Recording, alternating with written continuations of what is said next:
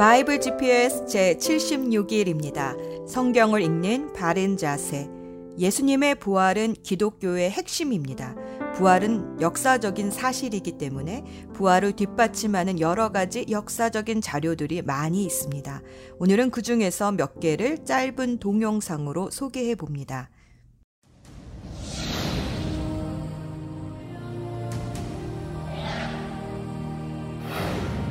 예수의 부활은 역사적 사실일까요? 사람이 어떻게 죽었다가 다시 살아날 수 있을까요? 예수의 부활을 역사적 사실로 여기는 기독교의 신앙은 단지 종교적 신념에 불과한 것일까요? 생애 말년의 유신론자가 된 영국의 철학자 앤터니 플루. 예수의 부활에 관한 증거는 다른 어떤 종교에서 주장하는 기적의 증거보다 월등하며 양적으로나 질적으로 비교가 안 될 정도로 다르다. 무신론자의 마음까지 움직이게 했던 증거. 현대인들이 납득할 만한 예수 부활의 증거는 과연 무엇일까요?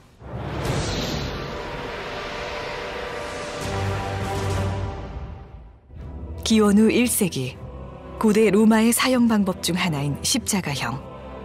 죄수 스스로 약 80kg 무게의 십자가 형틀을 짊어지고 형장으로 올라가 손목과 발에 못이 박힌 채 죽음을 맞이하는 잔인한 사형 방법. 예수는 로마 제국을 위협하는 인물로 고발되어 빌라도 총독에 의해 십자가형에 처해진 후 예루살렘에 있는 무덤에 묻혔습니다. 역사가 타키투스의 연대기 15권 44장 2절에도 빌라도 행정관에 의해 처형된 예수의 기록이 존재합니다. 부활을 믿지 않는 저명한 신약학자 게르트 르데만 역시 예수가 십자가에서 죽은 것은 논란의 여지가 없다라고 인정합니다.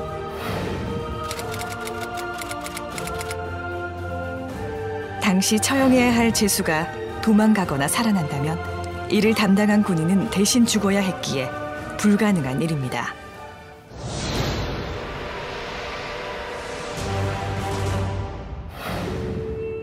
예수가 죽은 지 사흘째 되는 날 새벽, 그의 무덤은 빈 상태로 발견되었습니다. 당시 무덤의 형태는 동굴 속에 관이 비치되어 있고 입구가 돌로 막혀 있었습니다. 막달라 마리아와 여인들이 무덤에 도착했을 때 입구를 막았던 돌은 옮겨져 있었고 무덤 내부는 시신을 쌌던 천만 남아 있을 뿐 텅 비어 있는 상태였습니다.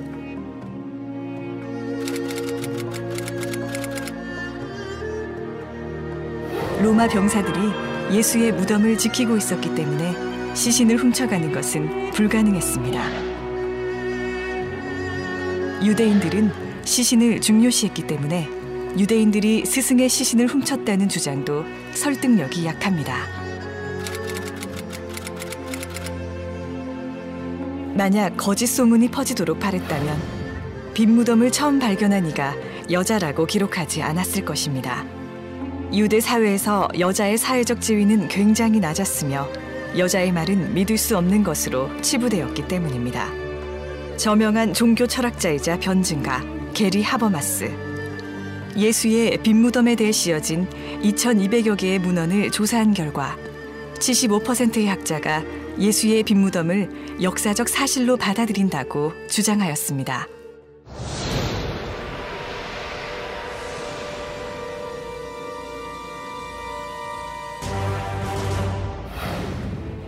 예수가 십자가형으로 죽고 무덤에서 사라진 후 부활하여 승천하기까지 40일간 예수를 만났다고 주장하는 사람들이 나타났습니다. 만약 제자들 중 몇 사람만이 예수의 부활을 주장했다면 그들은 미친 사람 취급을 받았을 것입니다. 하지만 예수를 목격한 사람은 500명이 넘었습니다. 그 일 이후 흩어졌거나 몸을 숨겼던 예수의 제자를 비롯하여 예수를 미워했던 사람들조차 그의 부활을 전하는 일에 목숨을 걸기도 합니다. 그 결과 교회가 출현하게 되었고 불과 2, 30년 안에 기독교는 폭발적인 부흥을 맞이합니다. 로마를 비롯한 광범위한 지역에서 수많은 사람들이 예수를 하나님의 아들로 믿게 되었습니다. 이것은 다수의 학자가 인정하는 역사적 사실입니다. 하나의 역사적 사건이 입에서 입으로 전해져 전설의 경향성을 보이는데 두 세대는 너무나 짧은 기간이라고 합니다. 그러나 신약 성경은 예수의 죽음과 부활 후 18년에서 60년 사이에 기록되었습니다. 신화가 발생될 시간적 여유가 없었으며 60년 이내에 벌어졌던 실제 사건이 그대로 기록되었다고 봐야 할 것입니다. AD 30년경 로마 제국의 통치하에 있던 작은 나라에서 반역자로 처형당한 예수는 죽음 후 많은 이들에게 부활한 모습으로 목격되었고 그를 믿지 않던 이들조차 예수가 하나님의 아들임을 믿게 되었습니다. 예수의 부활은 실제 일어났던 역사적 사건입니다. 이제 여러분이 부활한 예수를 만날 차례입니다. 오늘의 여정. 오늘은 사복음서에 나오는 예수님의 죽으심과 부활을 읽습니다. 가론 유다는 로마 군병들과 성전 경비병을 이끌고 예수님이 계신 겟세만의 동산으로 올라왔습니다. 예수님은 제자들을 끝까지 보호하시기 위해 조용히 끌려가시는데 제자들은 두려워 도망을 쳤습니다. 수제자 베드로는 멀찌감치 떨어져 대제사장 가야바의 공관 마당까지 들어갔지만 자신을 알아보는 사람들이 두려워 예수님을 세 번이나 저주하며 부인합니다. 결국 새벽 닭은 울고 예수님을 세 번 부인할 것이라 하신 말씀이 기억이 나자 베드로는 밖으로 나가 몹시 울었습니다. 한편 양심의 가책을 받은 가론 유다는 자신이 받은 은돈 30을 제사장들에게 가져다 주고 자살을 합니다. 베드로는 회개했지만 유다는 후회만 했습니다. 밤새 사내들인 공회에서 신문을 받은 예수님은 신성 모독죄와 정치범으로 몰려 빌라도에게 넘겨집니다. 하지만 빌라도는 다시 예수님을 헤롯에게 넘깁니다. 그러지 않아도 헤롯은 세례 요한이 살아난 줄 알고 너무나 보고 싶었던 차에 예수님을 보게 되어 반가웠지만 묵묵히 침묵만 지키시는 예수님을 실컷 조롱만 하고 다시 빌라도에게 보냅니다. 빌라도는 예수님이 아무 죄가 없었다는 것을 알고 있었지만 결국 소동이 두려워 십자가형에 처합니다. 로마 군병은 예수님을 채찍질하며 가시 면류관을 씌우고 붉은 옷을 입혀 유대인의 왕이라 실컷 조롱한 후 골고다 언덕으로 끌고 갑니다. 예수님은 심한 채찍질로 이미 많은 피를 흘려 십자가를 메고 갈 체력이 없었습니다. 그래서 로마 군병은 마침 길 가던 구레네 사람 시몬에게 억지로 예수님의 십자가를 매게 했습니다. 예수님은 겨우 골고다에 도착하셔서 아침 9시쯤 못 박히셨는데 정오가 되니 해가 어두워졌습니다. 그리고 오후 3시쯤에 숨을 거두셨습니다. 예수님께서 십자가에서 처음 하신 말씀은 아버지, 저 사람들을 용서하여 주십시오. 저 사람들은 자기네가 무슨 일을 하는지를 알지 못합니다. 였습니다. 그리고 끝까지 한 영혼을 사랑하셔서 오른편의 죄인에게 내가 진정 내게 말한다. 너는 오늘 나와 함께 낙원에 있을 것이다. 라고 말씀하셨습니다. 그리고 십자가 아래서 통곡하는 어머니와 제자 요한을 바라보며 어머니, 이 사람이 어머니의 아들입니다. 하고 자, 이분이 내 어머니시다. 라며 어머니를 맡겨 드렸습니다. 그리고 인류의 모든 죄와 저주를 짊어지시고는 하나님께 부르짖었습니다. 엘리 엘리 라마 사막다니 그것은 나의 하나님 나의 하나님 어찌하여 나를 버리셨습니까? 라는 뜻이었습니다. 죄인을 대신하여 십자가에 달리신 예수님은 하나님과의 영적인 단절도 경험하셔야 했습니다. 인간의 몸으로 오신 예수님은 심한 갈증으로 내가 목마르다 말씀하시고는 또 다 이루었다 라고 하셨습니다. 마가복음 10장 45절에서 예수님은 당신의 사명이 많은 사람을 구원하기 위하여 치를 몸값으로 자기 목숨을 내주러 왔다. 즉, 대신 죽으러 오셨다고 말씀하셨습니다. 그 예수님의 사명을 다 이루었다 라고 하시며 마지막으로 아버지께 자신의 영혼을 맡기시고는 숨을 거두셨습니다. 로마 군병은 예수님이 죽으신 것을 알고 뼈를 꺾지는 않았으나 옆구리를 창으로 찌르니 피와 물이 쏟아졌습니다. 의학적으로는 십자가에서 숨을 제대로 쉬실 수 없어 폐에 물이 찬 것이 흘러나온 것이라 하지만 제자들은 나중에 이 사건을 반석을 쳐서 물이 나오게 했던 모세 광야의 사건과 연결지어 생각했습니다. 또 어떤 신학자는 새 생명이 태어날 때 물과 피를 흘리듯 예수님의 옆구리에서 흘린 물과 피로 교회가 탄생되었다라고 고백하기도 합니다. 예수님의 죽으심을 보고 숨어있던 제자들 아리마대 요셉과 니고데모가 나서서 예수님의 상주 역할을 했습니다. 모략과 향유를 발라 깨끗한 삼배에 예수님을 싸서 아리마대 요셉의 새 무덤에 장사를 지냈습니다. 그리고 침묵의 토요일을 지나 주일 아침 예수님의 무덤에 달려간 여인들은 오직 빈 무덤만을 발견했습니다. 예수님의 죽음 후 제자들은 두려워 칩거했지만 예수님은 갑자기 이들에게 나타나셔서 부활의 몸을 보여주셨습니다. 그런데 부활하신 예수님이 좀 이상합니다. 잠시 왔다가 또 사라지시고 동시에 나타나시기도 하시고 시간과 공간을 초월하신 신령한 몸으로 부활하신 예수님이 그들에게는 낯설었습니다. 제자들은 방향을 잃고 베드로가 다시 고기 잡으러 가겠다 했을 때 일곱 명의 제자들이 따라 나섰습니다. 그리고 그 갈릴리에서 예수님은 다시 제자들을 만나 주십니다. 실패하여 돌아간 곳, 그곳에서 예수님은 제자들을 다시 부르시고 사명을 주셨습니다. 갈릴리는 예전에 제자들이 예수님이 주신 권능을 받고 파송받아 전도 여행을 했던 지역입니다. 그곳에서 예수님은 다시 말씀하셨습니다. 하늘과 땅의 모든 권세가 내게 주어졌다. 그러므로 너희는 가서 모든 민족을 제자로 삼아라. 아버지와 아들과 성령의 이름으로 세례를 주어라. 내가 너희에게 말한 모든 것을 지키도록 가르쳐라. 보아라. 내가 너희와 세상 끝날까지 함께 있겠다. 예수 전망대.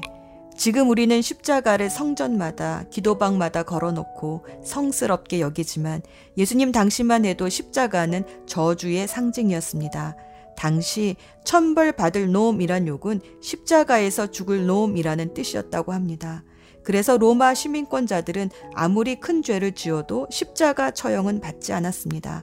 베드로는 거꾸로 매달린 채 십자가형을 받았지만 사도 바울은 교수형을 받은 이유가 그가 로마 시민권자였기 때문입니다. 페르시아 때부터 유행해온 이 십자가 처형은 죽음의 모든 차원을 다 경험하는 끔찍한 형벌이었다고 합니다. 십자가형은 채찍질로부터 시작되는데 로마 제국에서 쓰이는 형벌용 채찍은 수십 개의 가닥 끝에 쇠구슬, 날카로운 뼈 조각, 납, 가시 등을 달아놓아 한 번 휘두를 때마다 살이 찢기고 피멍이 들어 살이 너덜너덜해진다고 합니다. 예수님이 십자가를 끝까지 지고 올라가실 수 없었던 것도 이 채찍질로 몸이 망신창이가 되었기 때문입니다. 속옷과 겉옷을 다 벗겨서 사람의 몸무게를 지탱할 수 있는 7인치 정도의 대못을 팔목과 발목에 박아 십자가를 세우면 한 번 숨을 쉴 때마다 팔이 몸무게를 버티지 못해 결국 탈골이 되고 심한 질식으로 폐에 물이 차고 심장이 터지기도 합니다. 그 끔찍함은 이루 말로 표현할 수가 없습니다. 보통 이런 고통 속에서 다들 제정신을 잃고 욕을 하거나 저주를 퍼부으며 고통 속에서 죽어가는데 예수님은 첫 마디가 용서한다는 기도였습니다. 예수님 좌우편에 같이 십자가에 달려있던 죄수들도 처음에는 같이 욕을 했으나 한 사람은 그런 예수님의 모습을 보고 회개하며 돌아옵니다.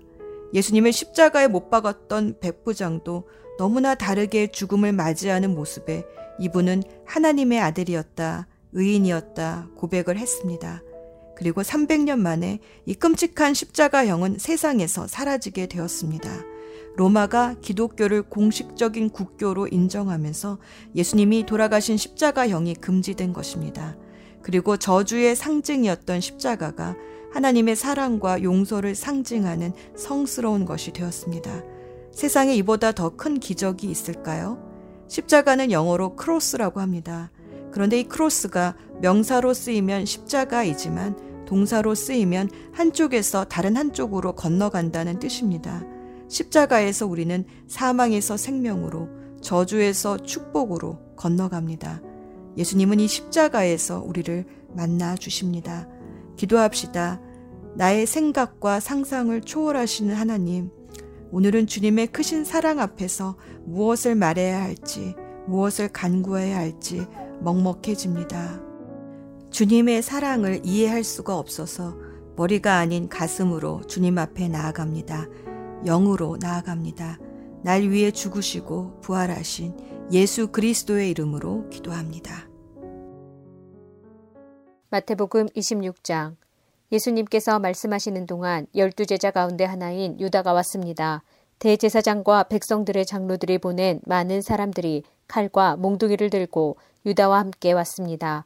예수님을 배반한 유다가 이들에게 내가 입맞추는 사람이 바로 그 사람입니다. 그를 잡으시오 라며 신호를 정해 주었습니다. 곧바로 유다는 예수님께 가서 말했습니다. 선생님, 안녕하십니까? 그러면서 입을 맞추었습니다. 예수님께서 친구여, 무엇하러 여기 왔느냐 하고 묻자 사람들이 와서 예수님을 붙잡았습니다. 그러자 예수님과 함께 있던 제자 중 한 사람이 칼을 뽑았습니다. 그리고 대제사장의 종에게 칼을 휘둘러 그 종의 귀를 잘랐습니다. 예수님께서 그에게 말씀하셨습니다. 칼을 도로 제자리에 꽂아라. 칼을 쓰는 사람은 칼로 죽을 것이다. 너는 내가 내 아버지께 말씀드리면 즉시 열두 군단도 넘는 천사들을 보내주실 것을 생각하지 못하느냐. 그러나 만일 그렇게 하면 이 일이 반드시 일어난다고 한 성경 말씀이 어떻게 이루어지겠느냐. 그리고 나서 예수님께서 사람들에게 말씀하셨습니다. 너희는 마치 강도를 잡을 것처럼 칼과 몽둥이를 가지고 왔구나. 내가 성전에 앉아 매일 가르쳤지만 너희는 나를 잡지 않았다. 이 모든 것은 예언자의 글을 이루기 위해 일어난 것이다. 그때 모든 제자들이 예수님을 버리고 도망갔습니다. 예수님을 잡은 사람들이 예수님을 대제사장 가야바에게로 끌고 갔습니다. 거기에는 율법학자들과 장로들이 모여 있었습니다. 베드로가 예수님과 멀찍이 떨어져 따라가 대제사장의 공간마당에 들어갔습니다. 그리고 결과를 보려고 경비원들 틈에 끼어 함께 앉았습니다. 대제사장들과 전체 의원들이 예수님을 죽이기 위해 예수님을 고소할 거짓 증거를 찾으려고 하였습니다. 많은 거짓 증인들이 나왔으나 아무 증거도 얻지 못하던 중 마침내 두 사람이 나왔습니다. 이들은 이 사람이 나는 하나님의 성전을 헐고 그것을 3일 만에 다시 세울 수 있다 라고 말했습니다. 라고 증언했습니다. 대제사장이 일어서서 예수님께 물었습니다. 당신은 아무 대답도 하지 않겠소? 이 사람들이 당신에게 불리한 증언을 하는 것에 대한 당신의 답변은 무엇이오? 그러나 예수님께서는 아무것도 말씀하시지 않았습니다. 다시 대제사장이 예수님께 물었습니다. 내가 살아계신 하나님께 맹세하고 당신에게 명령하니 우리에게 말하시오. 당신이 하나님의 아들 그리스도요?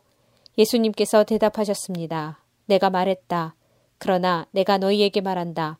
이제 이후로 인자가 전능하신 자의 오른쪽에 앉아 있는 것과 하늘 구름을 타고 오는 것을 볼 것이다. 그러자 대제사장이 자기 옷을 찢으며 말했습니다. 이 사람이 하나님을 모독했다. 더 이상 증인이 필요 없다. 여러분 모두가 이 사람이 하나님을 모독하는 것을 들었다. 어떻게 생각하는가? 사람들이 대답했습니다. 죽어 마땅합니다. 그리고 사람들은 예수님의 얼굴에 침을 뱉고 주먹으로 치고 손바닥으로 때리며 그리스도야 누가 너를 때렸는지 맞춰보아라 하고 말했습니다. 베드로가 대제사장 공간마당에 바깥쪽에 앉아 있었습니다. 그때 어떤 여자 하인이 와서 말했습니다. 당신도 갈릴리 사람 예수와 함께 있었지요? 그러자 베드로는 당신이 무슨 말을 하는지 모르겠소 라며 모든 사람들 앞에서 그렇지 않다고 말했습니다. 베드로가 대문 있는 대로 나가자 다른 여자 하인이 거기 있던 사람들에게 말했습니다. 이 사람은 나사렛 예수와 함께 있던 사람이에요. 또다시 베드로는 나는 그 사람을 모릅니다. 라고 맹세를 하며 그렇지 않다고 말했습니다. 잠시 후 서 있던 어떤 사람들이 베드로에게 가서 말했습니다.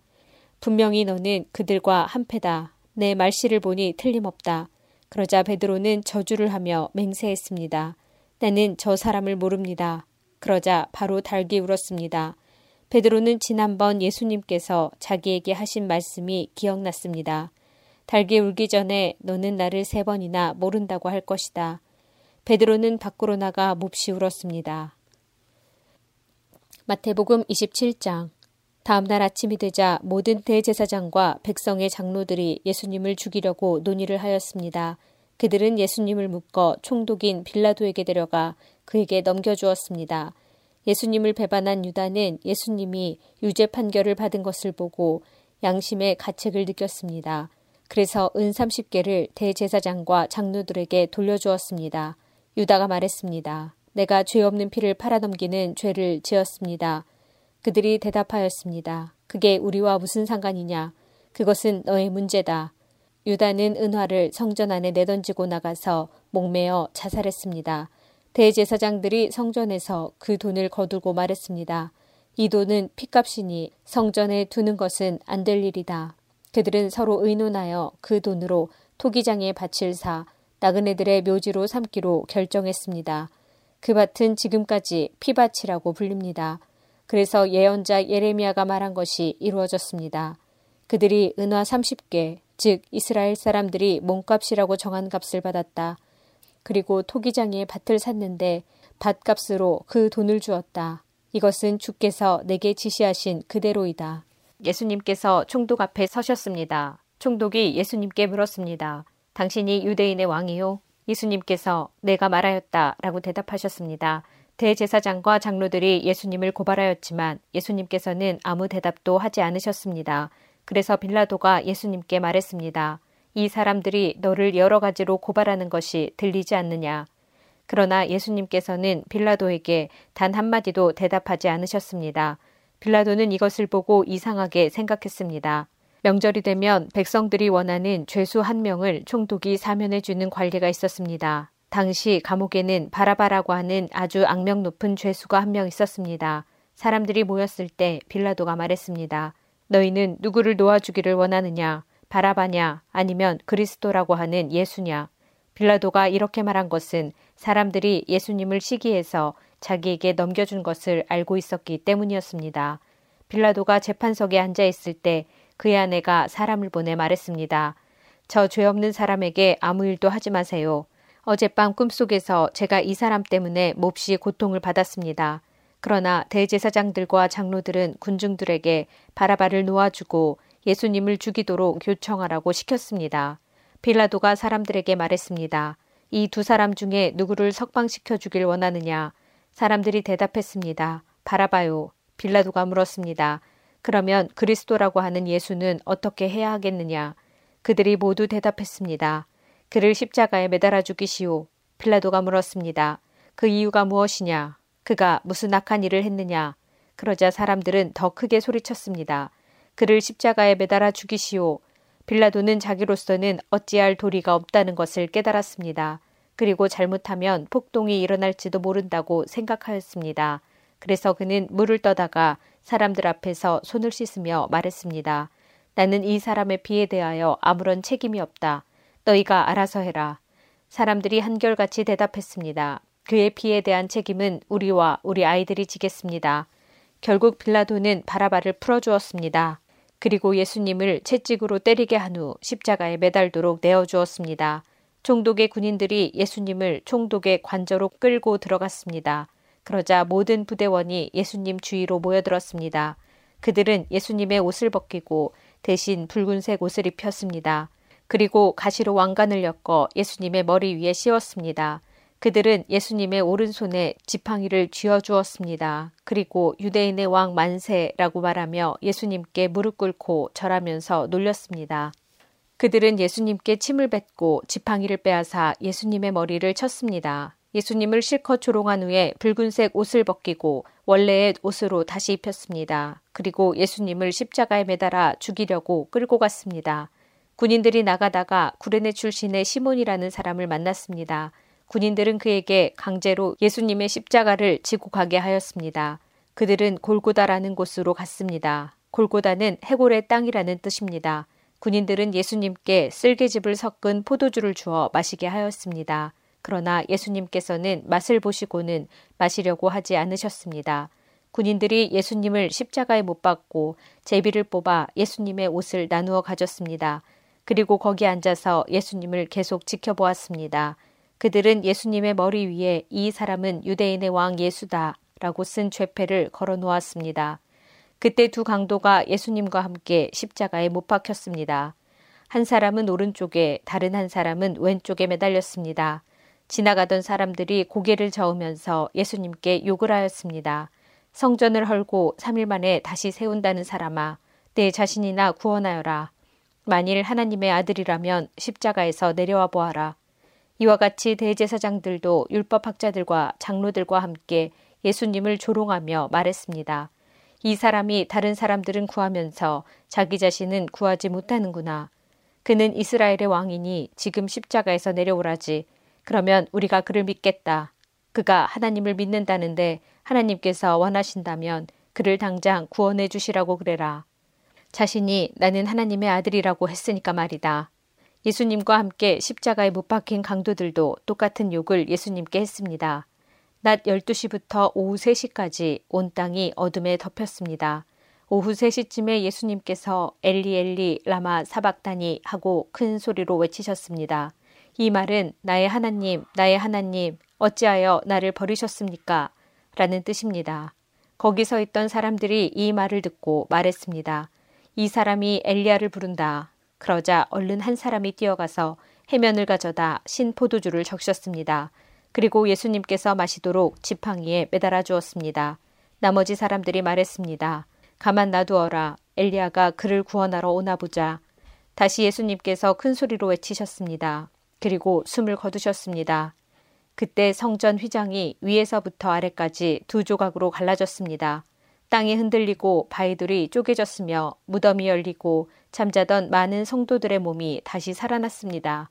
예수님께서 부활하신 후 그들은 무덤에서 나와 거룩한 성으로 들어가서 많은 사람들에게 나타나 보였습니다. 예수님을 지키던 백부장과 병사들이 지진과 일어난 모든 일들을 보고 매우 놀라면서 말했습니다. 이 사람은 정말로 하나님의 아들이었다. 많은 여자들이 멀리 떨어진 곳에서 이를 지켜보고 있었습니다. 이들은 갈릴리에서부터 예수님을 섬기려고 따라온 사람들이었습니다.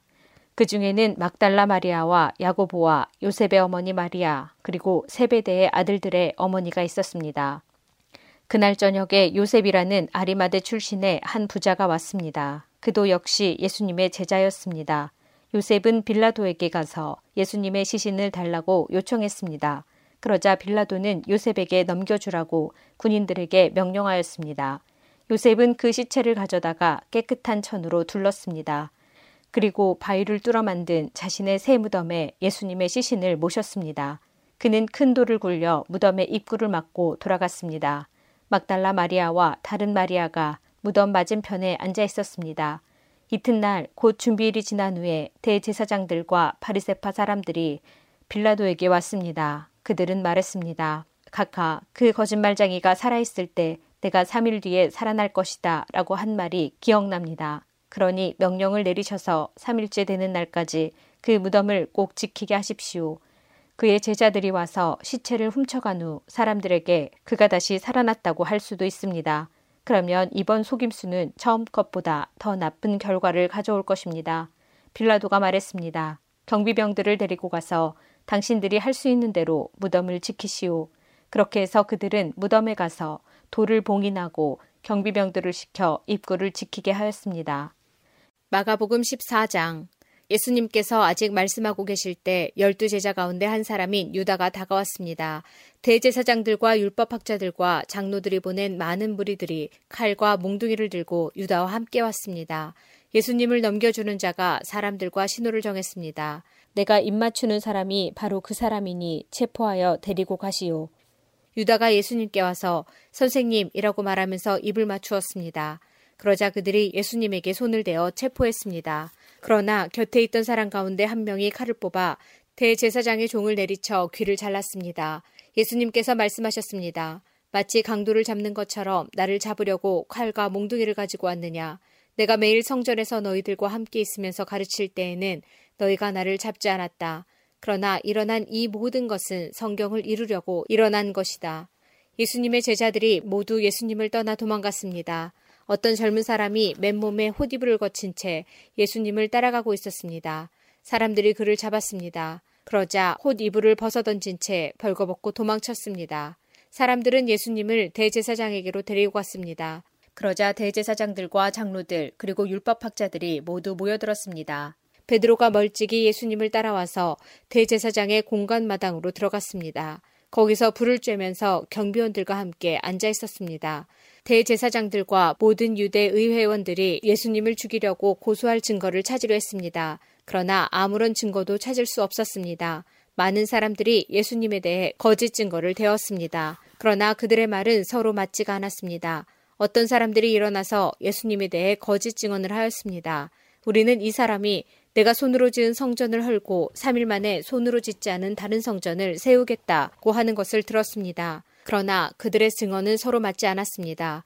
대제사장이 일어나 그들 앞에 서서 예수님을 신문했습니다. 아무 대답도 하지 않을 것이요? 이 사람들이 당신에게 불리한 증거를 대고 있지 않소? 그러나 예수님께서는 묵묵히 아무런 말씀도 하지 않으셨습니다. 다시 대제사장이 예수님께 질문을 던졌습니다. 당신이 찬양 받으실 분의 아들 그리스도요? 예수님께서 대답하셨습니다. 그렇다. 인자가 전능하신 분의 오른쪽에 앉아 있는 것과 하늘에서 구름을 타고 오는 것을 볼 것이다. 대제사장이 자기 옷을 찢으며 말했습니다. 무슨 증인이 더 필요하겠는가? 너희는 하나님을 모독하는 소리를 들었다. 너희는 어떻게 생각하느냐? 그러자 모두가 예수님을 사형시켜야 한다고 했습니다. 어떤 사람들은 예수님께 침을 뱉기 시작했습니다. 또 예수님의 눈을 가리고 주먹으로 때리면서 말했습니다. 예언자처럼 누가 너를 때리는지 맞춰보아라. 경비원들도 예수님을 끌고 가서 때렸습니다. 베드로가 공관의 아래쪽에 있을 때 어떤 대제사장의 여자 종이 왔습니다. 베드로가 불을 쬐고 있는 것을 보고 노려보며 말했습니다. 당신도 나사렛 예수와 함께 있었지요. 베드로는 부인하며 말했습니다. 내가 무엇을 두고 말하는지 모르겠다. 그리고 베드로는 입구 쪽으로 옮겨갔습니다. 그때 닭이 울었습니다. 또 여자 종이 베드로를 보고 다시 한번 거기에 있던 사람들에게 말했습니다. 이 사람도 예수와 한패예요. 다시 베드로가 부인했습니다. 잠시 후에 거기에 있던 사람들이 베드로에게 말했습니다. 확실히 당신은 예수와 한패요. 당신은 갈릴리 사람이니까. 베드로는 저주하며 맹세하였습니다. 당신들이 말하는 사람이 누구인지 나는 모르오. 그러자 닭이 두 번째 울었습니다.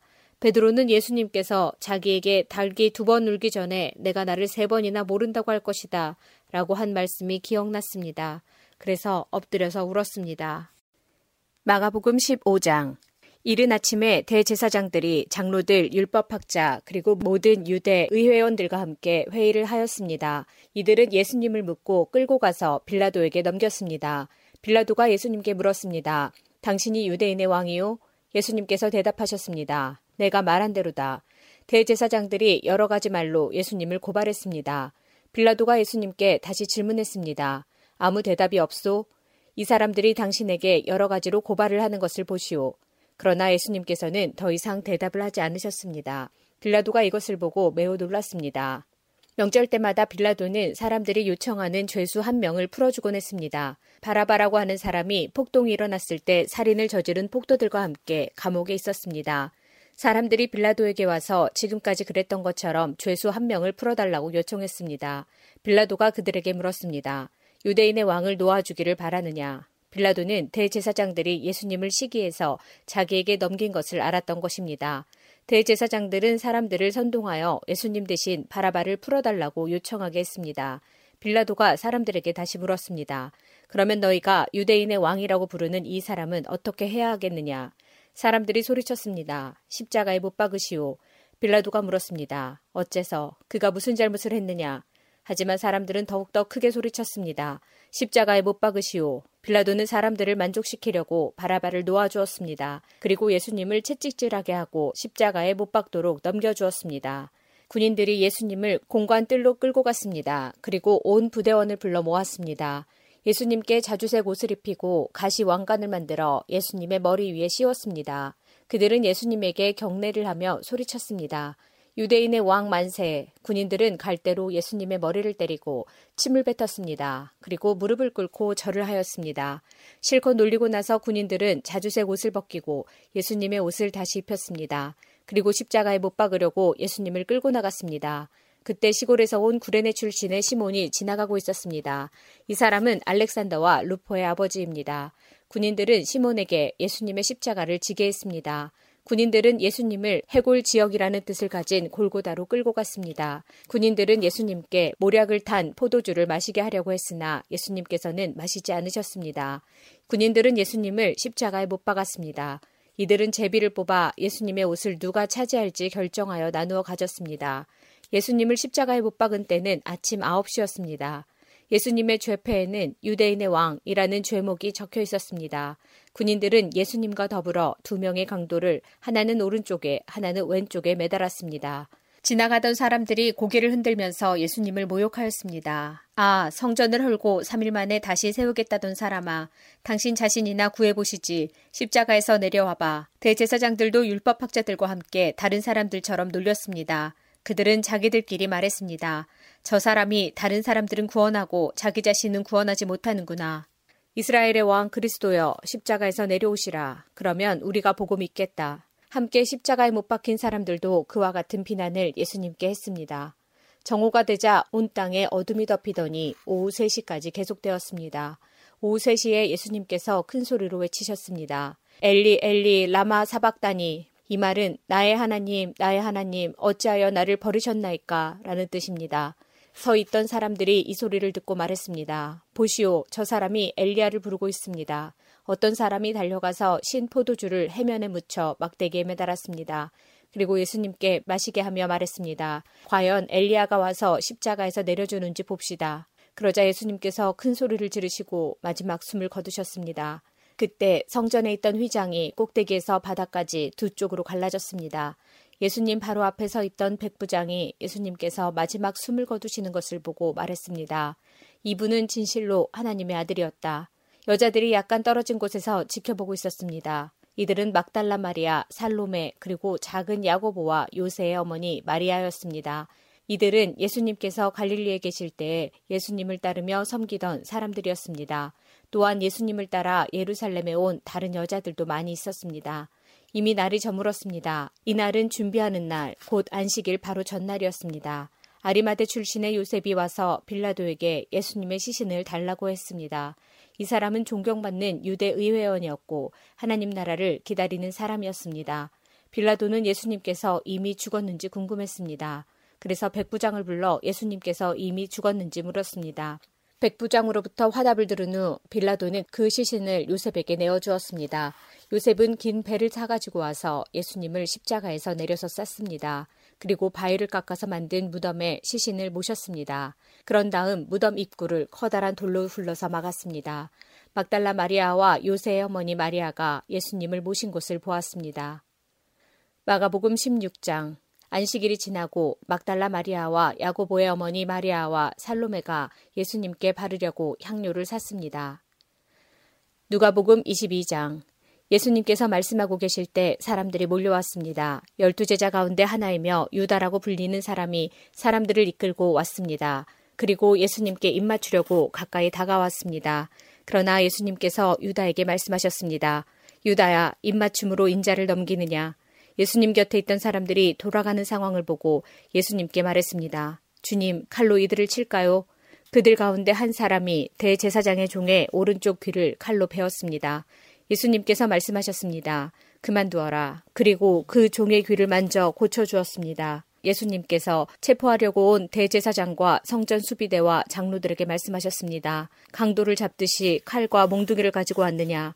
내가 매일 성전에서 너희와 함께 있었다. 그러나 너희는 내게 손을 대지 않았다. 그러나 지금은 너희의 때, 곧 어둠이 다스리는 때이다. 그들은 예수님을 체포하여 대제사장의 관사로 데리고 갔습니다. 베드로도 그들과 멀찍이 떨어져서 뒤따라갔습니다. 사람들이 정원 한가운데 불을 피우고 둘러앉았습니다.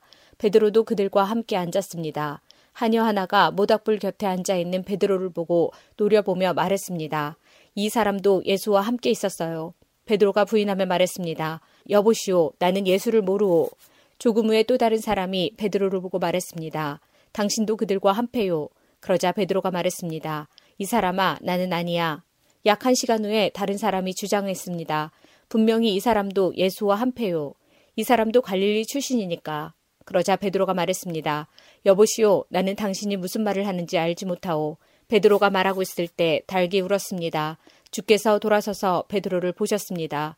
베드로는 주께서 오늘 닭이 울기 전에 내가 나를 세 번이나 모른다고 부인할 것이다 라고 하셨던 말씀이 기억났습니다. 그래서 베드로는 밖으로 나가서 몹시 울었습니다. 예수님을 지키던 사람들이 예수님을 모욕하고 놀렸습니다. 그들은 예수님의 눈을 가리고 물었습니다. 알아맞혀 보아라. 너를 때린 자가 누구냐? 그 사람들은 여러 가지 말로 예수님을 모독하였습니다.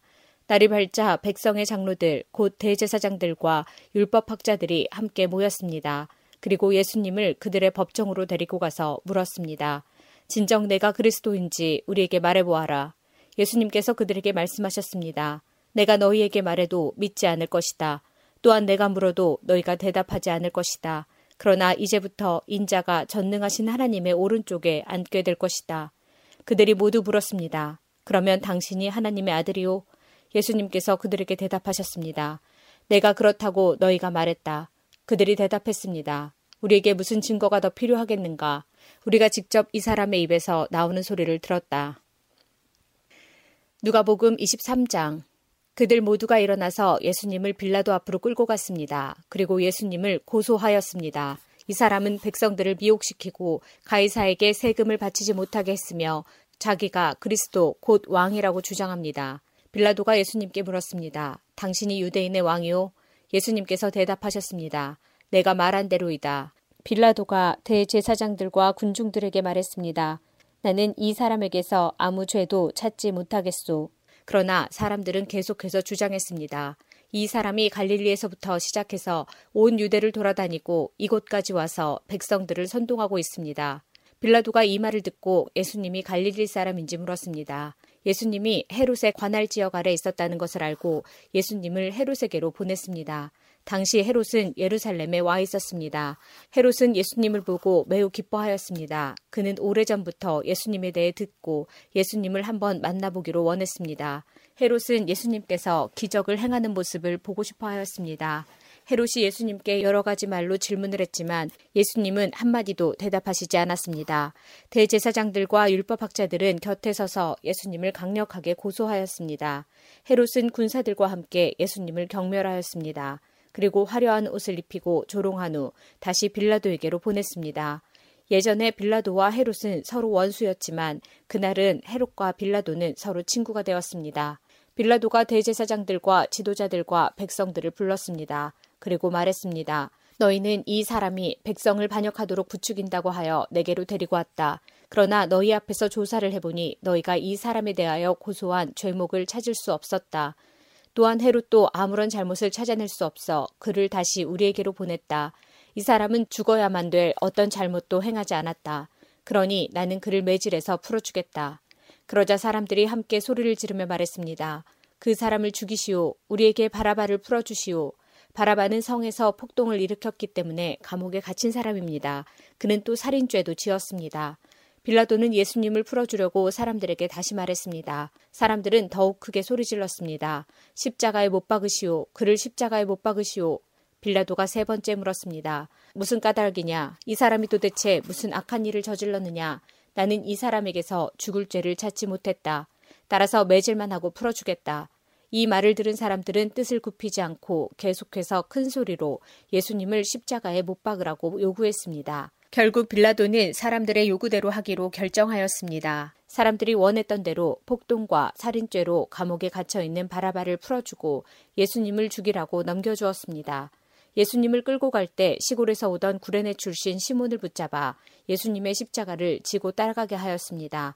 많은 사람들이 예수님을 따라갔습니다. 그 중에는 슬퍼하며 우는 여자들도 있었습니다. 예수님께서 뒤를 돌아보시고 그들에게 말씀하셨습니다. 예루살렘의 딸들아, 나를 위해 울지 말고 너희 자신과 자녀들을 위해 울어라. 보아라, 자녀를 낳지 못한 사람들, 곧 아기를 낳지 못한 배와 젖을 먹인 적이 없는 가슴이 복이 있다고 말할 때가 올 것이다. 그때 사람들이 산을 향하여 우리 위에 떨어져라고 말할 것이며 언덕을 향하여 우리를 덮으라고 말할 것이다. 나무가 푸를 때에도 이렇게 말한다면 나무가 마른 때에는 어떤 일이 일어나겠느냐? 다른 두 명의 죄수도 예수님과 함께 사형 판결을 받았습니다. 해골이라 불리는 장소에 와서 사람들이 예수님과 다른 죄수들을 십자가에 못 박았습니다. 한 사람은 예수님 오른쪽에 또 하나는 왼쪽에 매달렸습니다. 예수님께서 말씀하셨습니다. 아버지, 저 사람들을 용서하여 주소서. 저들은 자기들이 하고 있는 일을 알지 못합니다. 사람들이 제비를 뽑아 누가 예수님의 옷을 차지할지 결정하였습니다. 사람들은 곁에 서서 바라보았습니다. 유대 지도자들이 예수님을 비웃으며 말하였습니다. 이 사람이 다른 사람들을 구원했다. 만일 이자가 하나님의 택하신 자인 그리스도라면 자신을 구원하리라. 군인들도 예수님께 나와 조롱하였습니다. 예수님께 신 포도주를 주고 만일 내가 유대인의 왕이라면 너 자신을 구원하여라 하고 말했습니다. 예수님 위에 유대인의 왕이라고 죄목이 쓰여 있었습니다. 예수님과 함께 십자가에 달린 죄수들 가운데 하나가 예수님을 욕하며 말했습니다. 내가 그리스도가 아니냐? 내 자신과 우리를 구하여라. 그러나 다른 죄수가 그를 꾸짖으며 말했습니다. 너도 같은 벌을 받았으면서 하나님을 두려워하지 않느냐? 우리는 우리가 저지른 일 때문에 마땅한 벌을 받는 것이지만 이분은 아무런 잘못을 행한 적이 없으시다. 그리고 예수님께 말했습니다. 예수님, 주께서 주님의 나라에 들어가실 때 저를 기억해 주십시오. 예수님께서 그에게 말씀하셨습니다. 내가 진정으로 내게 말한다. 오늘 내가 나와 함께 낙원에 있을 것이다. 정오 때쯤에 어두움이 온 땅을 덮어서 오후 3시까지 계속되었습니다. 햇빛이 사라지고 성전의 휘장이 두 쪽으로 찢어졌습니다. 예수님께서 큰 소리로 부르짖으셨습니다. 아버지, 아버지의 손에 내 영혼을 맡깁니다. 이 말씀을 하신 후 예수님께서 돌아가셨습니다. 백 부장이 그 일어나는 일을 보고 하나님께 영광을 돌리며 말하였습니다. 분명히 이 사람은 의인이었다. 이 일을 구경하러 모인 많은 사람들도 그 일어난 일을 보고 가슴을 치며 돌아갔습니다. 예수님과 알고 지내던 사람들과 갈릴리에서부터 예수님을 따라온 여자들도 모두 멀리 서서 이 일을 바라보았습니다. 의회원으로 요셉이라고 불리는 사람이 있었는데 그는 선하고 의로운 사람이었습니다. 이 사람은 의회의 결정과 행동에 찬성하지 않았습니다. 이 사람은 유대 마을인 아리마대 출신이었고 하나님 나라를 기다리던 사람이었습니다. 요셉이 빌라도에게 가서 예수님의 시신을 달라고 요청하였습니다. 요셉은 예수님의 시신을 가져다가 천으로 쌌습니다. 그리고 아무도 사용한 적이 없는 바위를 쪼개 만든 새 무덤에 모셨습니다. 때는 안식일을 준비하는 금요일 늦은 오후였는데 곧 안식일이 시작되려는 때였습니다.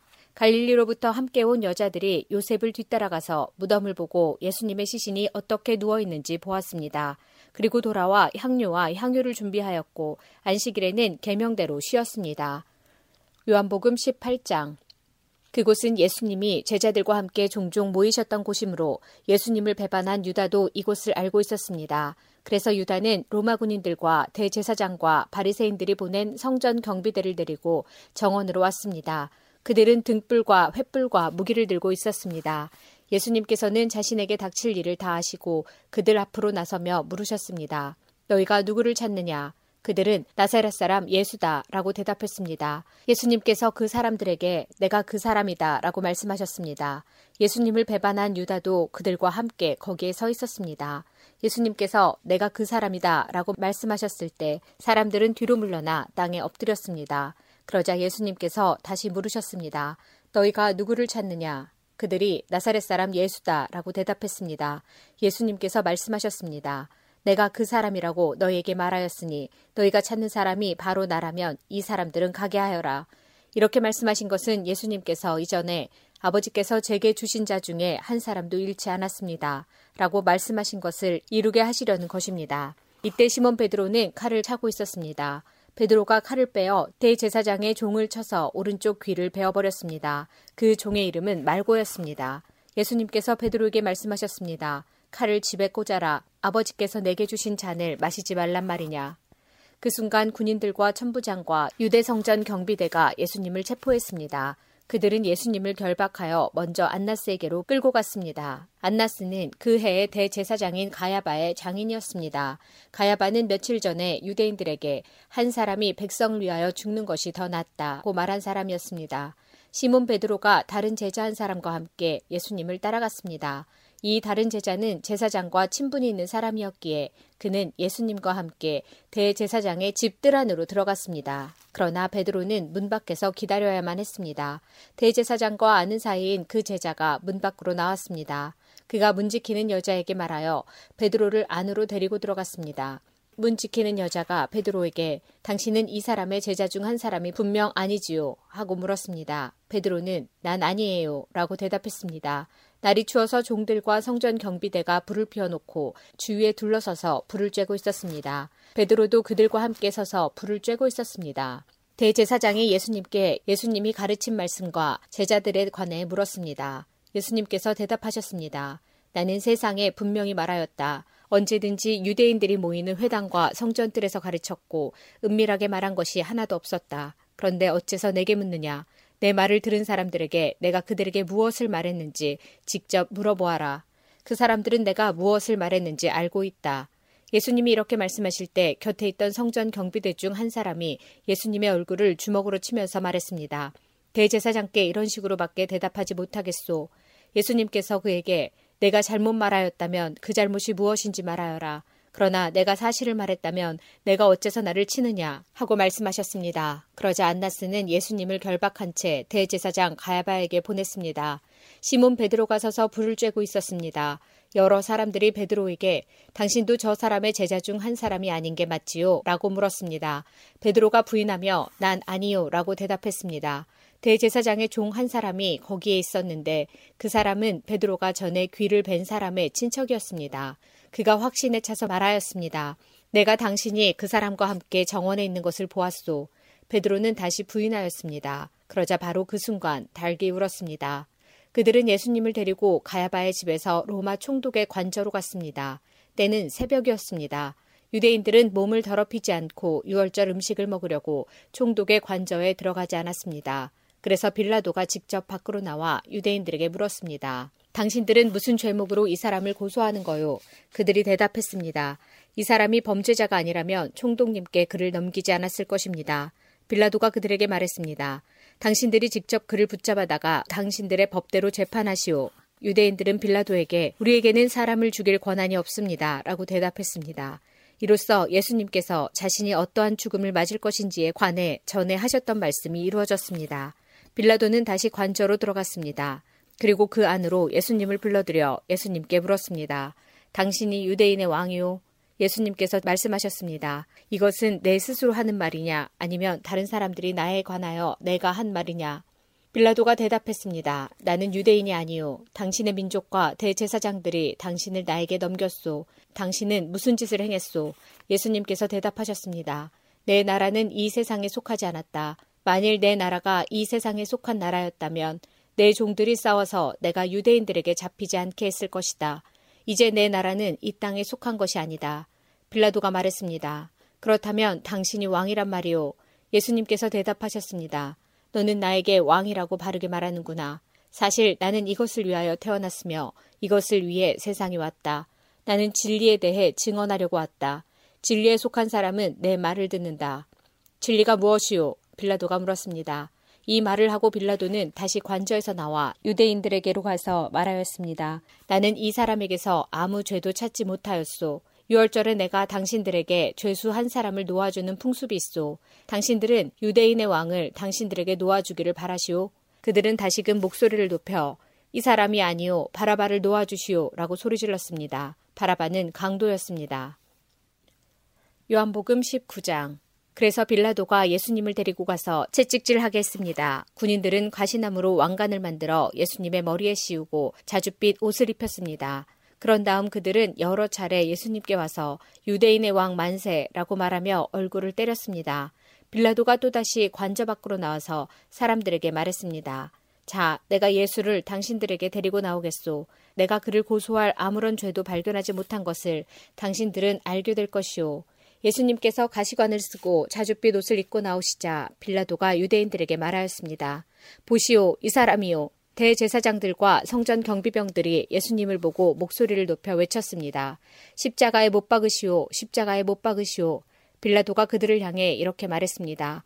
당신들이 이 사람을 데리고 가서 십자가에 못 박으시오. 나는 그에게서 아무 죄도 찾지 못했소. 유대인들은 우리의 법대로 하면 그는 당연히 죽어야 합니다. 자기를 하나님의 아들이라고 주장하니 말입니다. 라고 우겼습니다. 빌라도는 이 말을 듣자 더욱 두려워하였습니다. 그래서 그는 다시 관조로 들어가 예수님께 당신은 어디서 왔소? 라고 물었습니다.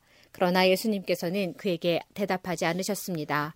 빌라도가 예수님께 말했습니다. 나에게 대답을 하지 않을 작정이요. 나에게는 당신을 놓아줄 권한도 있고 십자가에 못 박을 권한도 있다는 것을 알지 못하오. 예수님께서 대답하셨습니다.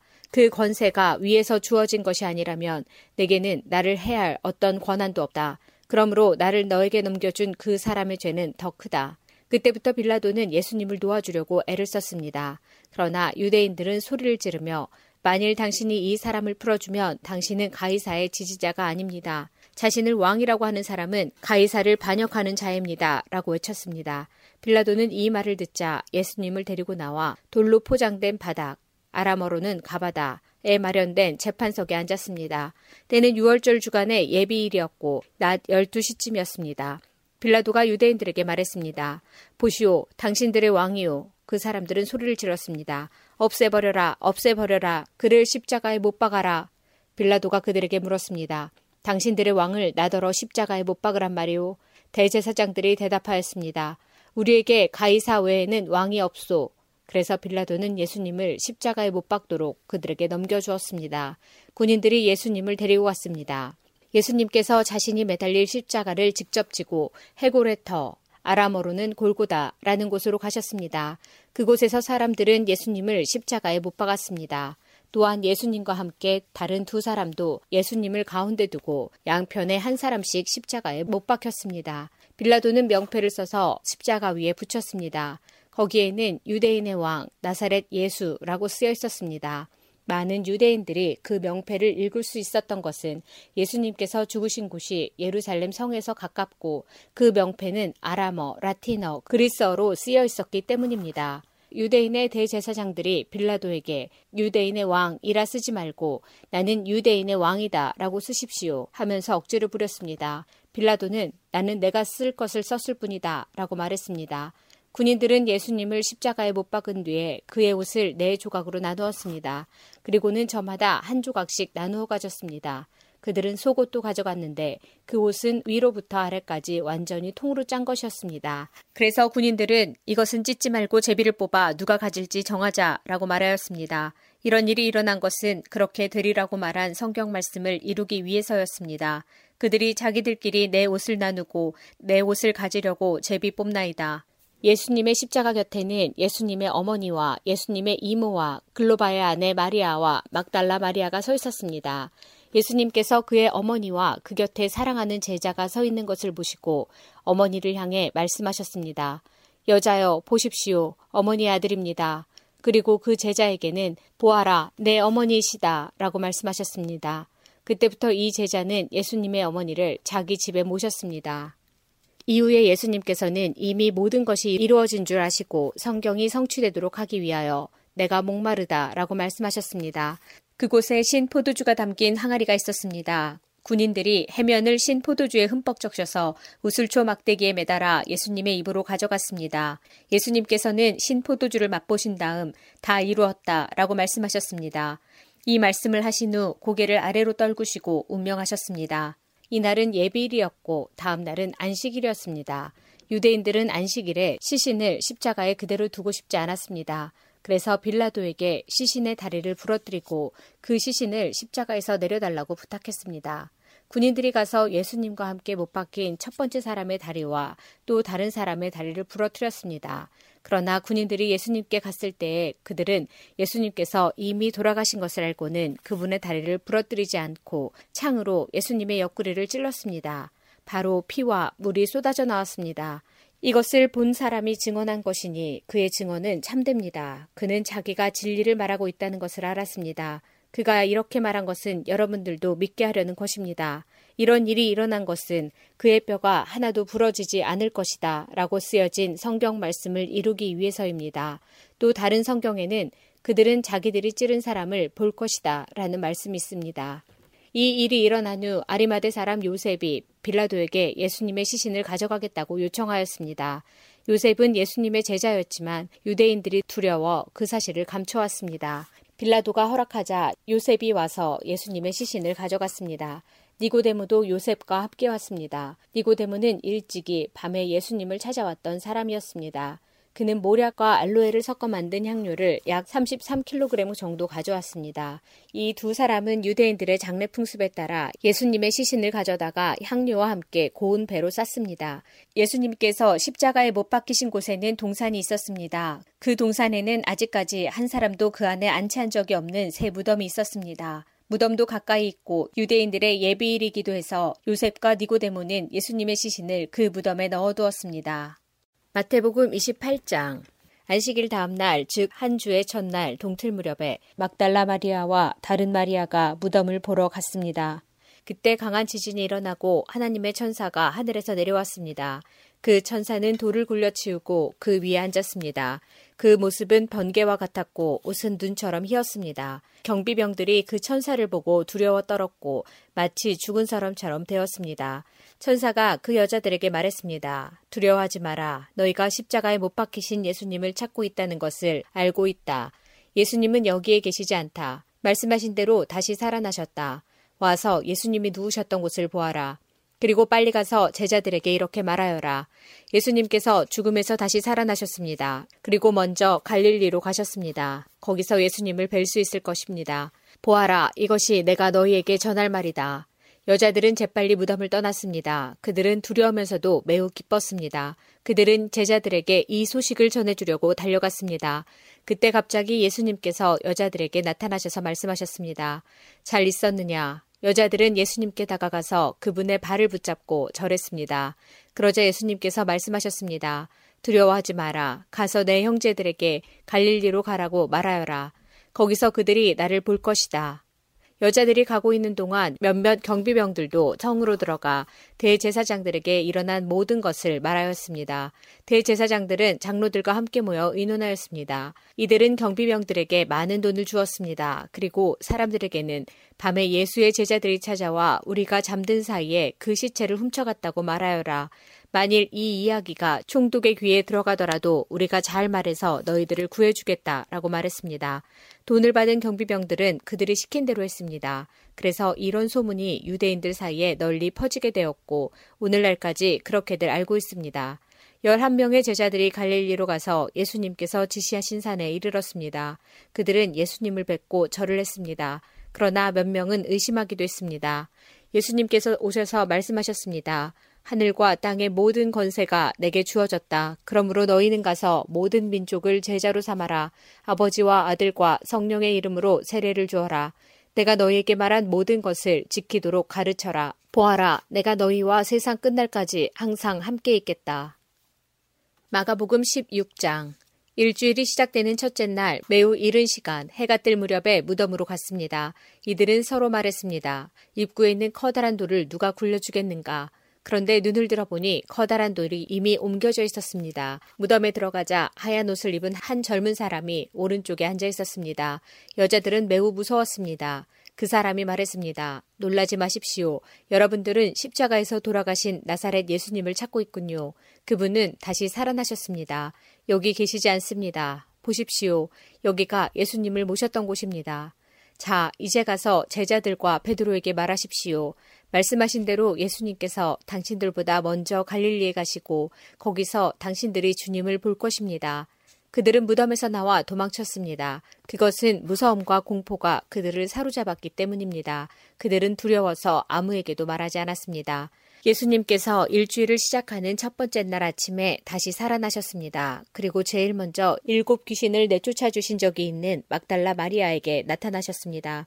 마리아는 가서 예수님과 함께 지내던 제자들에게 이 사실을 알렸습니다. 그들은 슬퍼하며 울고 있었습니다. 마리아로부터 예수님께서 살아계시며 예수님을 배웠다는 소리를 듣고도 제자들은 믿지 않았습니다. 그 후 예수님께서는 다른 모습으로 두 제자에게 나타나셨습니다. 이들은 시골로 내려가는 길이었습니다. 두 제자는 다른 제자들에게 돌아가서 말했습니다. 이번에도 다른 제자들은 그들의 말을 믿지 않았습니다. 나중에 예수님께서 식사를 하고 있는 11명의 제자들에게 나타나셨습니다. 그리고 제자들의 믿음이 적음과 마음이 굳은 것을 꾸짖으셨습니다. 그것은 제자들이 예수님께서 다시 살아나신 후에 예수님을 만난 사람들의 말을 믿지 않았기 때문입니다. 예수님께서 제자들에게 말씀하셨습니다. 온 세상으로 가거라. 온 세상에 복음을 전하여라. 믿고 세례를 받은 사람은 구원을 받을 것이다. 그러나 믿지 않은 사람은 심판을 받을 것이다. 믿는 사람들에게는 이러한 증거가 따라올 것이다. 내 이름으로 귀신을 내쫓고 배우지 않은 새로운 말을 하고 손으로 뱀을 집어들고 독을 마셔도 아무런 해를 받지 않을 것이며 환자에게 손을 얹으면 나을 것이다. 주 예수님께서 제자들에게 이 말씀을 마치시고 하늘로 들려가셨습니다. 그리고 하나님의 오른쪽에 앉으셨습니다. 제자들은 곳곳에 다니면서 복음을 전하였습니다. 주님께서 제자들과 함께 일하셨고 증거를 보여주심으로 그들이 전하는 말씀이 사실임을 증명해 주셨습니다. 누가복음 24장 일주일의 첫째 날 이른 새벽에 여자들이 준비한 향료를 가지고 무덤으로 갔습니다. 그들은 돌이 무덤에서 굴려져 있는 것을 보았습니다. 그들이 안으로 들어갔으나 예수님의 시신이 없었습니다. 이 일로 여자들이 어찌할 바를 모르고 있을 때 빛나는 옷을 입은 두 사람이 그들 곁에 섰습니다. 여자들이 두려워하면서 얼굴을 땅 아래로 숙였습니다. 그 사람들이 여자들에게 말했습니다. 어찌하여 살아있는 분을 죽은 사람들 가운데서 찾느냐? 예수님은 여기 계시지 않고 다시 살아나셨다. 예수님께서 갈릴리에 계실 때 하신 말씀을 기억하여라. 인자가 죄인의 손에 넘기워 십자가에 못 박히고 3일 만에 살아날 것이라고 말씀하셨다. 그때서야 여자들이 예수님의 말씀을 기억해냈습니다. 그리고 무덤에서 돌아와 이 모든 일들을 열한 제자들과 나머지 모든 사람들에게 알렸습니다. 이 여자들은 막달라 마리아와 요한나, 야고보의 어머니 마리아와 다른 여인들이었습니다. 이들은 이 일을 사도들에게 말했습니다. 하지만 그들은 이 말을 허튼 소리로 듣고 여자들의 말을 믿으려 하지 않았습니다. 그러나 베드로는 일어나 무덤으로 달려갔습니다. 안을 들여다보았지만 수위만 놓여 있었습니다. 베드로는 이것이 어떻게 된 일인가 이상히 여기면서 집으로 돌아갔습니다. 그런데 그날 제자들 중에 두 사람이 예루살렘에서 약 11km 정도 떨어진 엠마오라고 하는 마을로 내려가고 있었습니다. 이들은 일어났던 모든 일에 대해 이야기를 나누고 있었습니다. 이들이 이야기를 나누며 토론하고 있을 때 예수님께서 그들에게 다가오셔서 함께 걸으셨습니다. 그러나 그들은 눈이 가리워져서 예수님인지 알지 못했습니다. 예수님께서 그들에게 물으셨습니다. 당신들이 걸어가면서 서로 주고받는 이야기가 무엇입니까? 두 사람은 슬픈 기색을 하고 멈춰섰습니다. 그 가운데 글로바라는 사람이 예수님께 대답했습니다. 당신은 예루살렘에 다녀오면서 최근에 무슨 일이 일어났는지 모른단 말이오. 예수님께서 그들에게 물으셨습니다. 무슨 일입니까? 제자들이 말했습니다. 나사렛 예수님에 관한 일인데 그분은 하나님과 백성 앞에서 행동과 말씀의 능력이 있는 예언자이셨습니다. 그런데 대제사장들과 우리 지도자들이 그분을 죽게 넘겨주어 십자가에 못 박았습니다. 우리는 이스라엘을 구원할 분이 바로 그분이라고 기대했습니다. 뿐만 아니라 이 일이 일어난 지가 3일째입니다. 우리 중에 어떤 여자들이 우리를 놀라게 했습니다. 그들이 아침 일찍 무덤으로 갔지만 예수님의 시신을 보지 못하고 돌아와 예수님께서 살아나셨다고 말하는 천사를 보았다고 했습니다. 우리와 함께 있던 사람들 중에 어떤 사람들이 무덤으로 달려갔는데 그 여자들이 말한 대로였고 예수님을 볼 수 없었다는 것입니다. 그러자 예수님은 그들에게 말씀하셨습니다. 너희는 어리석고 예언자들이 말한 것을 더디 믿는구나. 그리스도가 이 모든 고난을 받고 그의 영광에 들어가야 할 것이 아니겠느냐. 예수님께서 모세로부터 시작하여 모든 예언자를 들어 예수님에 관한 성경 말씀을 제자들에게 설명해 주셨습니다. 그들이 가려고 했던 엠마오 마을에 가까이 왔습니다. 그러나 예수님께서는 그것보다 더 멀리 가려 하셨습니다. 제자들은 예수님께 간청하였습니다. 저녁 때가 되고 날이 이미 저물었으니 우리와 함께 묵으십시오. 그래서 예수님께서 그들과 함께 머무시려고 들어가셨습니다.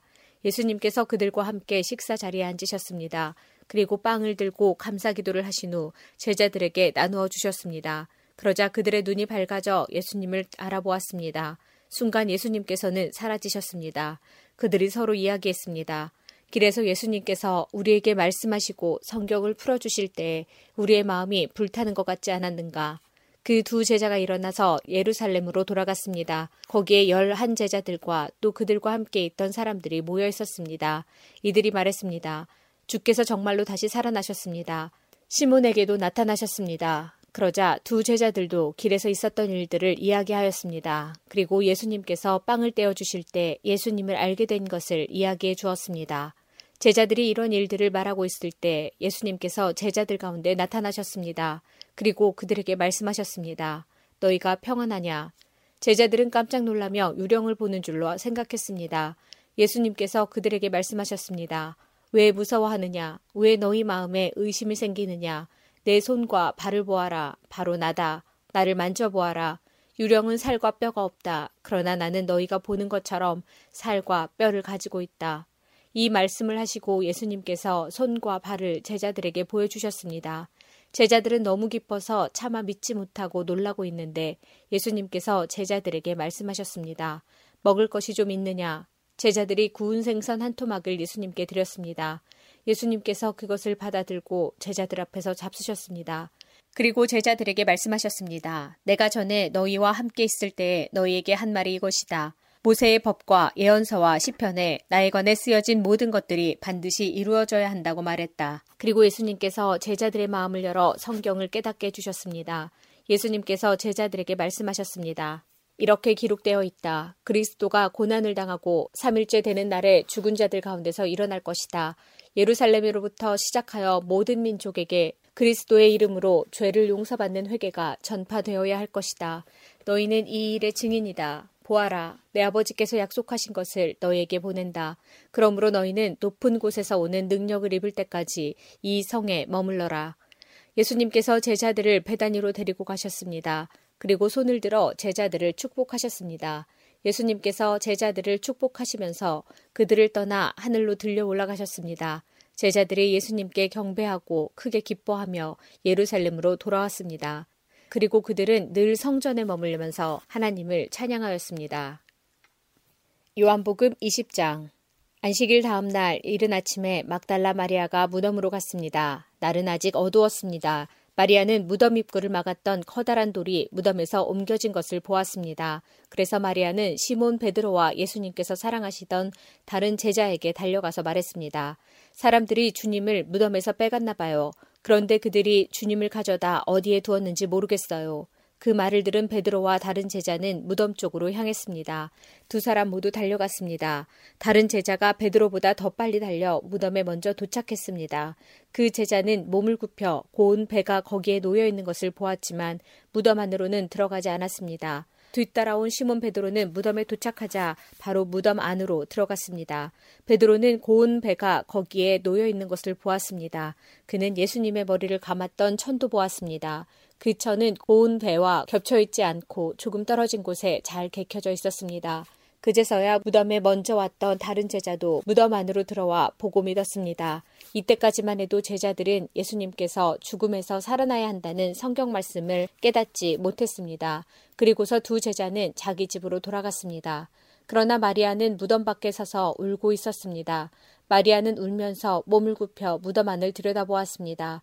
마리아는 흰옷 입은 두 천사를 보았습니다. 두 천사는 예수님의 시신이 있던 곳에 앉아 있었습니다. 한 천사는 머리 쪽에, 다른 천사는 발 쪽에 있었습니다.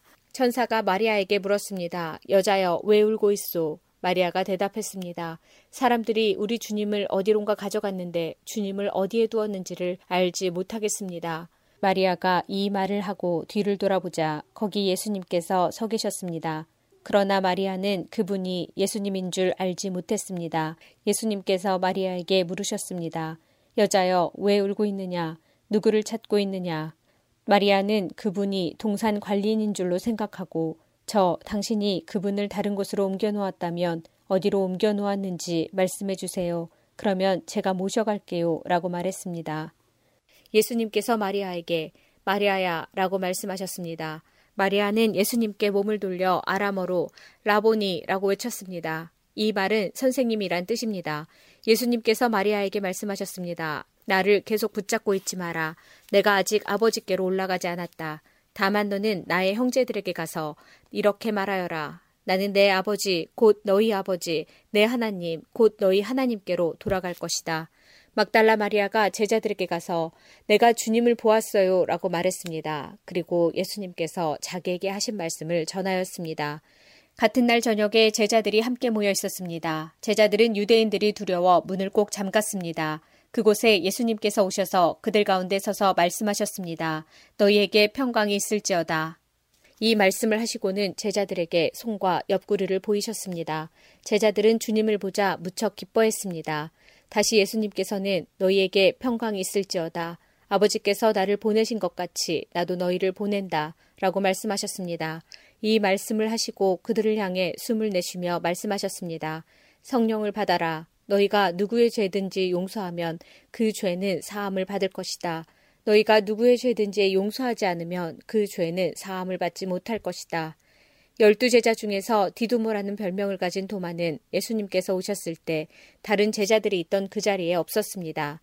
그래서 다른 제자들이 도마에게 우리가 주님을 보았다라고 말했습니다. 그러자 도마는 내가 직접 예수님 손에 있는 못자국을 보고 내 손가락을 그분의 못 박힌 곳에 찔러보고 내 손을 그의 옆구리에 넣어보기 전에는 못 믿겠다고 말했습니다. 일주일 뒤에 예수님의 제자들이 다시 그 집에 있었습니다. 이번에는 도마도 그들과 함께 있었습니다. 이때도 문은 잠겨 있었습니다. 예수님께서는 안으로 들어오셔서 그들 가운데 서서 말씀하셨습니다. 너희에게 평강이 있을지어다. 그리고는 도마에게 말씀하셨습니다. 내 손가락을 여기에 찔러 보아라. 내 손을 보아라. 내 손을 내밀어 내 옆구리에 넣어 보아라. 그리고 믿지 않는 자가 되지 말고 믿는 자가 되어라. 도마는 예수님께 나의 주님, 나의 하나님이라고 외쳤습니다. 예수님께서 도마에게 말씀하셨습니다. 너는 나를 보았기 때문에 믿느냐? 나를 보지 않고 믿는 사람들은 복이 있다. 예수님께서는 제자들이 있는 곳에서 이 책에 기록되지 않은 다른 표적도 많이 행하셨습니다. 그런데도 이 책에 있는 표적들을 기록한 것은 여러분들로 하여금 예수님께서 하나님의 아들 그리스도이심을 믿게 하고 그분의 이름을 믿음으로써 생명을 얻게 하기 위해서입니다. 요한복음 21장 이 일이 일어난 후 예수님께서 디베랴 호수에서 제자들에게 다시 자신을 나타내셨습니다. 시몬 베드로, 디두모라는 별명을 가진 도마, 갈릴리 가나 사람 나다나엘, 세베대의 두 아들, 그리고 다른 두 제자가 함께 있었습니다. 시몬 베드로가 다른 제자들에게 나는 물고기 잡으러 간다 라고 말했습니다. 다른 제자들이 우리도 너와 함께 가겠다 라고 말했습니다. 그래서 그들은 밖으로 나가서 배에 올라탔습니다. 그러나 그날 밤에는 한 마리도 잡지 못했습니다. 다음 날 아침 일찍 예수님께서 호숫가에 서 계셨습니다. 그러나 제자들은 그분이 예수님이신 줄 알지 못하였습니다.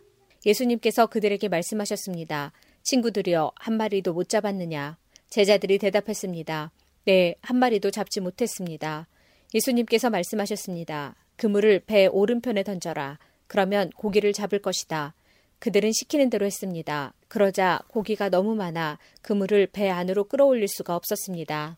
예수님께서 사랑하시던 제자가 베드로에게 말했습니다. 주님이시다. 베드로는 주님이시라는 말을 듣자마자 벗고 있던 겉옷을 몸에 두르고는 물로 뛰어들었습니다. 다른 제자들은 고기가 가득한 그물을 당기며 배를 저어 호숫가에 댔습니다.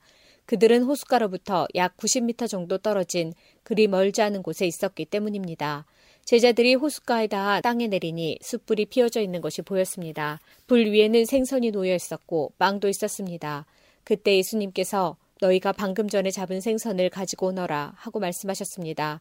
시몬 베드로가 배에 올라가 그물을 호숫가로 끌어당겼습니다. 그물은 큰 물고기로 가득했습니다.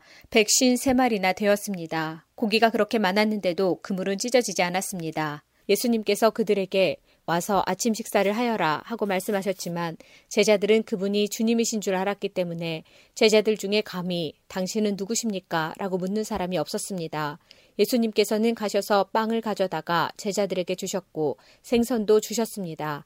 이것은 예수님께서 죽은 자 가운데서 살아나신 후 그의 제자들에게 세 번째 나타나신 것이었습니다. 그들이 식사를 다 마쳤을 때 예수님께서 시몬 베드로에게 말씀하셨습니다. 요한의 아들 시몬아, 내가 이 모든 사람들보다 나를 더 사랑하느냐? 베드로가 대답했습니다. 예, 주님, 제가 주님을 사랑한다는 것을 주님께서 아십니다. 예수님께서 말씀하셨습니다. 내 양을 먹여라. 다시 예수님께서 베드로에게 말씀하셨습니다. 요한의 아들 시모나, 내가 나를 사랑하느냐? 베드로가 대답했습니다. 예, 주님, 제가 주님을 사랑하는 줄을 주님께서 아십니다. 예수님께서 말씀하셨습니다. 내 양을 돌보아라. 세 번째로 예수님께서 베드로에게 말씀하셨습니다. 요한의 아들 시모나, 내가 나를 사랑하느냐?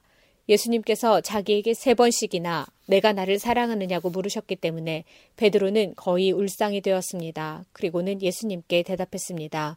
주님, 주님께서는 모든 것을 아십니다. 제가 주님을 사랑하는 것도 주님께서는 알고 계십니다. 예수님께서 베드로에게 말씀하셨습니다. 내 양을 먹여라. 내가 너에게 진리를 말한다. 내가 젊었을 때는 내 혼자 힘으로 옷도 입고 내가 원하는 곳으로 갔지만 나이가 들게 되면 내가 팔을 벌리겠고 다른 사람이 내게 옷을 입힐 것이며 다른 사람이 내가 원하지 않는 곳으로 너를 데려갈 것이다. 예수님께서 이렇게 말씀하신 것은 베드로가 어떤 죽음으로 하나님께 영광을 돌리게 될지를 보여주시려는 것이었습니다. 이 말씀을 하시고 예수님께서는 베드로에게 나를 따르라고 말씀하셨습니다. 베드로가 뒤돌아보니 예수님께서 사랑하시던 제자가 따라오고 있었습니다. 이 사람은 만찬에서 예수님께 몸을 기댄 채 주님, 주님을 배반할 사람이 누구입니까? 라고 묻던 제자였습니다. 베드로가 그 제자를 보고는 예수님께 여쭈었습니다. 주님, 이 사람은 어떻게 되겠습니까? 예수님께서 대답하셨습니다. 내가 다시 돌아올 때까지 그가 살아있기를 원한다고 해도 그것이 너와 무슨 상관이냐? 너는 나를 따르라. 이 사건 때문에 이 제자가 죽지 않을 것이라는 소문이 형제들 사이에 퍼지게 되었습니다. 그러나 예수님께서는 그가 죽지 않을 것이라고 말씀하신 것이 아니었습니다.